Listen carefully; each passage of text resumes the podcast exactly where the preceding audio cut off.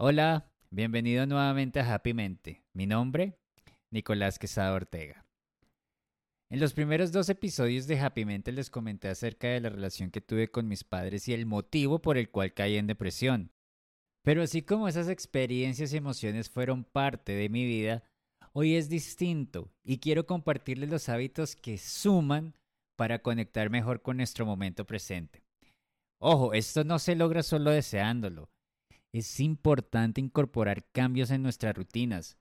De lo contrario, todo se mantendrá igual. Mismas emociones, mismos comportamientos y mismos pensamientos.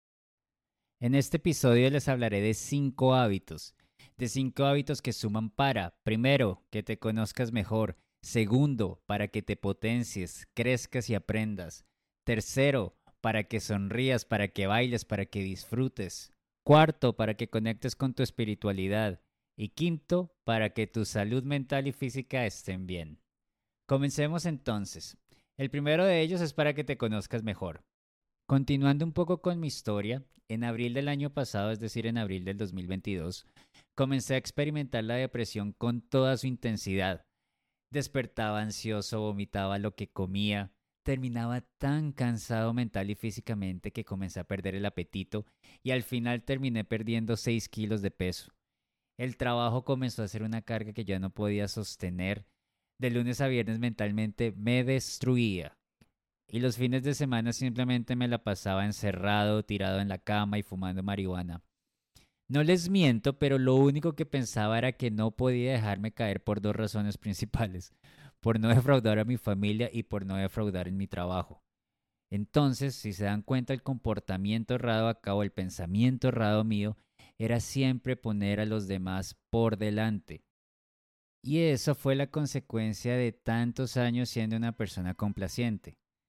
Pero el 25 de noviembre del año pasado, del 2022, simplemente llegó la mano que yo tanto estaba buscando y fue cuando tuve mi primera sesión con el psiquiatra que tengo actualmente. Al finalizar esa primera sesión él me dice lo siguiente, Nicolás, tú sabes muy bien lo que tienes que hacer. Lo que pasa es que tus acciones y tus palabras se contradicen en lo que estás buscando. Entonces, mi querido amiga y amigo, el hábito que te va a ayudar a conocerte mejor es escucharte. ¿Y cómo te escuchas en tus conversaciones internas, en tus momentos de soledad, en tus momentos de reflexión? Hazte preguntas, muchas, muchas preguntas, y conoce la persona que realmente eres. Deja que ese verdadero yo se presente, escúchalo, conócelo, pero no lo juzgues. Solamente tienes que fluir en tus conversaciones. Preguntas como quién soy, qué me da felicidad, cómo me siento con mi vida, ¿Qué me gustaría sentir en mi presente? ¿Cómo visualizo mi futuro? ¿Soy feliz? ¿Qué siento que necesito para ser feliz? Sé honesto contigo, deja que la conversación fluya. Y te repito, no te juzgues. ¿Y por qué digo que no te juzgues? Porque desafortunadamente tenemos tan marcados los conceptos de lo que está bien o mal por el entorno en el que crecimos, por la sociedad, por la familia, por los amigos, que podemos desestimar respuestas solamente porque tenemos un concepto negativo a lo que nosotros mismos estamos diciendo que necesitamos. Te acabo de dar el ejemplo cuando dije que ponía primero a mi familia y a mi trabajo antes de lo que yo realmente estaba necesitando. Pero el solo hecho de pensarlo me hacía sentir mal. ¿No se supone que nosotros a los 40 años ya tenemos que tener toda la vida resuelta? Eso es lo que la sociedad, lo que nuestras creencias, lo que nuestra familia, lo que nuestros amigos, lo que todo el mundo nos muestra. Pero ese no era mi caso. Por eso cuando te digo que tengas tus conversaciones internas y llegues a respuestas, no te juzgues por lo que estás diciendo, por lo que estás concluyendo. Nuevamente, conoce a la persona que se está presentando frente a ti. Ese es tu verdadero ser. Y esa es la persona que tú tienes que escuchar. Y cuando llegues a las respuestas, comienzas a diseñar un plan de lo que necesitas para acercarte más a tu felicidad. Otra forma de desarrollar este hábito es llevando un diario. Yo se lo he escuchado a varias personas e inclusive lo he visto en varios videos y, en, y, lo he leído en varios libros. Y cuando yo veía esto se me hacía algo tonto, a mi edad, llevar un diario, pero comencé a hacerlo y ahora que lo hago les puedo garantizar lo potente que es este ejercicio. Es totalmente increíble lo que tú puedes expresar. Lo único que tienes que hacer es dejar que los pensamientos fluyan y tú solamente dedicarte a escribir. Como te decía ahorita cuando te hablaba de escucharte, no pongas juicios, no te pongas a pensar, no, no pienses si es bien o mal. Tú solamente escribe, escribe lo que estás sintiendo, escribe lo que viene. Tampoco pienses si está bien estructurado, si tiene la correcta ortografía. Es tu diario, es para ti. Solamente fluye con lo que estás escribiendo. Yo, por ejemplo, comencé a escribir hace más o menos unos seis meses, a comienzos de este año fue cuando yo comencé a llevar un diario. Y si yo comparo lo que yo escribía hace seis meses versus lo que escribo hoy, la diferencia es abismal. Antes lo que escribía era todo en tonalidades grises y hoy lo que escribo tiene una variedad de colores que me asombra y me hace sentir contento con los resultados que yo mismo estoy obteniendo. Por eso te repito, hay algo que a mí siempre me gusta decir y creo que lo he dicho en los episodios anteriores. Acá solamente hay que hacer la tarea, no es más. Si tú te pones el compromiso de escucharte, de escribir un diario y de realmente seguir lo que tu corazón te dice que te hace feliz, te va a conectar más contigo, con tus emociones y con tu momento presente. Bueno, y ahora el segundo hábito, el hábito que te va a ayudar a potenciarte, a crecer y que aprendas mucho más. ¿Cuál crees que es ese hábito? La lectura. A mí siempre me ha gustado leer. Recuerdo que cuando era más joven me gustaba mucho leer libros en inglés porque de esa manera fue que yo aprendí el idioma. Y luego cuando comenzaron mis tormentos mentales, leía muchos libros de superación para lograr entender cómo me podía sentir mejor. Y de cierta forma esas lecturas me daban esperanza, pero yo estaba fallando en una cosa, y es que estaba leyendo pero no estaba haciendo la tarea. Es decir, no estaba aplicando nada de lo que estaba aprendiendo. Es como cuando algo te entra por un oído y te sale por el otro. Así que sácale tiempo a la lectura, así sean 30 minutos diarios. Lee, lee, lee por montones. Pero no hagas como yo hacía antes que leía y no hacía nada con lo aprendido. Los libros siempre nos van a hacer más sabios, nos van a dejar unas enseñanzas bastante grandes. Eso sí, de nosotros depende aplicarlas. Y quiero que me escuches esto.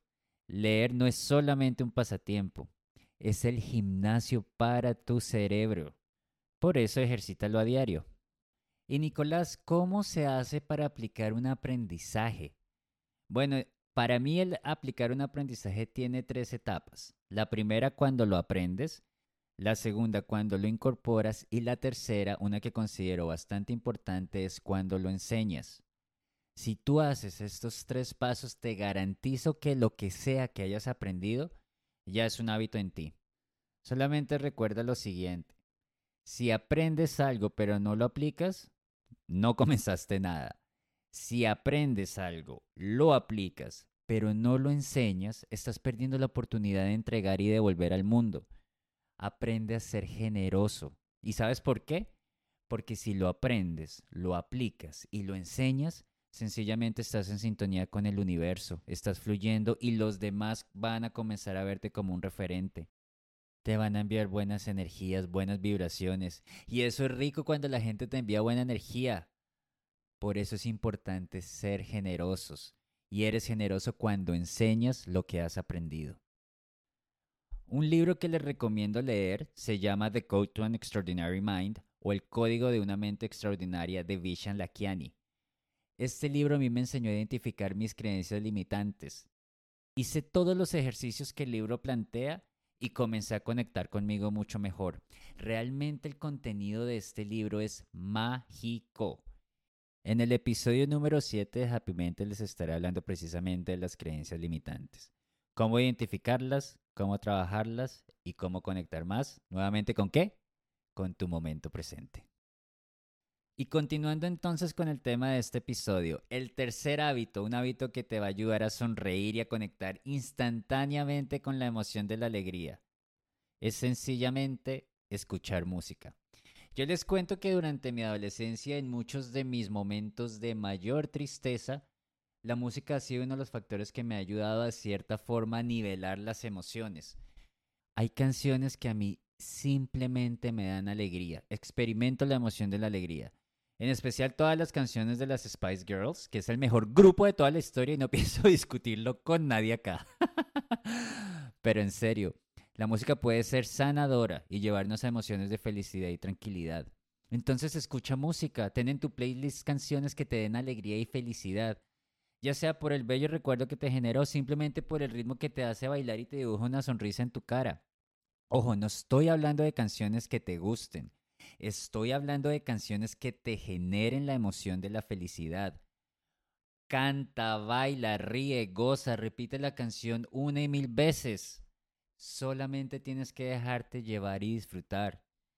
Si tú alguna vez me ves en el gimnasio en la calle con mis audífonos, seguramente vas a ver que estoy o bailando o estoy cantando. No sé cantar, pero bailo sabroso. es tu felicidad, es tu momento presente, no importa dónde estés, solo fluye con lo que escuchas. Y momento de hablar del cuarto hábito saludable, desarrollar tu parte espiritual. Te repito, desarrolla tu parte espiritual. Es decisión tuya en lo que quieras creer y cómo quieras creer.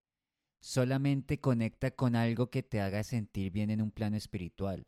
Yo creo en Dios, pero a mi manera. Para mí Dios es una energía superior que me conoce y me ama tal cual soy.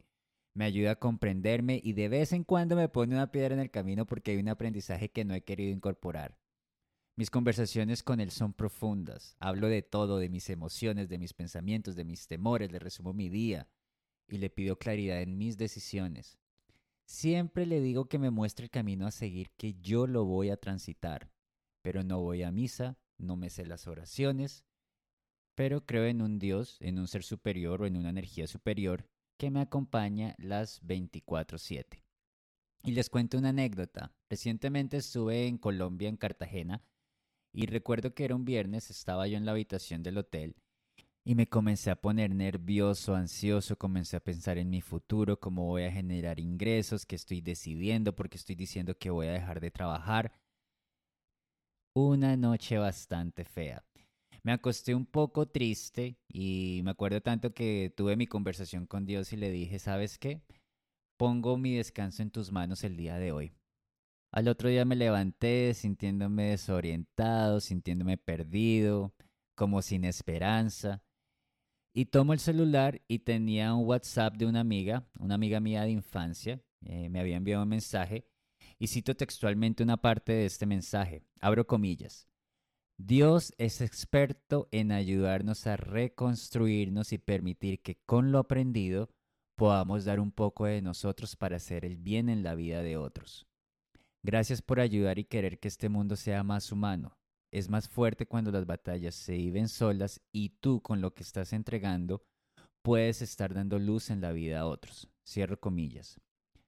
Yo leí esas palabras y mis ojos se llenaron de lágrimas. Obviamente le escribí a mi amiga, le conté lo que había sucedido la noche anterior y cómo Dios a través de sus palabras, es decir, de las palabras de mi amiga, me había dado nuevamente la tranquilidad. Yo actualmente siento una vocación o un llamado muy fuerte para ayudar a personas como tú que me estás escuchando a aprender a conectar mejor con su momento presente. Este podcast existe por esa razón. Por eso te repito, cree en tu Dios, en tu Dios o en lo que quieras creer. Desarrolla tu parte espiritual y comienza a darle sentido a tu vida Actúa conforme a tus valores y encuentra lo que te hace feliz. Ahora, si realmente no crees en nada, escúchame esto y por favor también hazme caso en lo que te voy a decir. Cree entonces en ti, pero no a medias. Cree en ti totalmente, sin ninguna duda. Y ya para cerrar este episodio nos queda el último hábito, un hábito que seguramente has escuchado decir a muchas personas y tiene que ver con la actividad física y el beneficio que esto trae a la salud mental. Por ejemplo, a mí me encanta montar bicicleta e ir al gimnasio, pues hacer ejercicio. Ese espacio que tengo reservado en mi agenda semanal para hacer alguna actividad física es sagrado para mí, porque me ayuda a recargarme, me permite conocer nuevas personas y es una de las actividades que realmente más disfruto hacer. Pero no siempre ha sido así de bonito. Antes cometía el error de compararme con el de al lado y eso siempre me hacía sentir insatisfecho con mis resultados y es obvio. Siempre va a haber alguien que tenga más brazos que tú, más pecho que tú, que sea más piernón, más culón y obviamente más bonito que tú.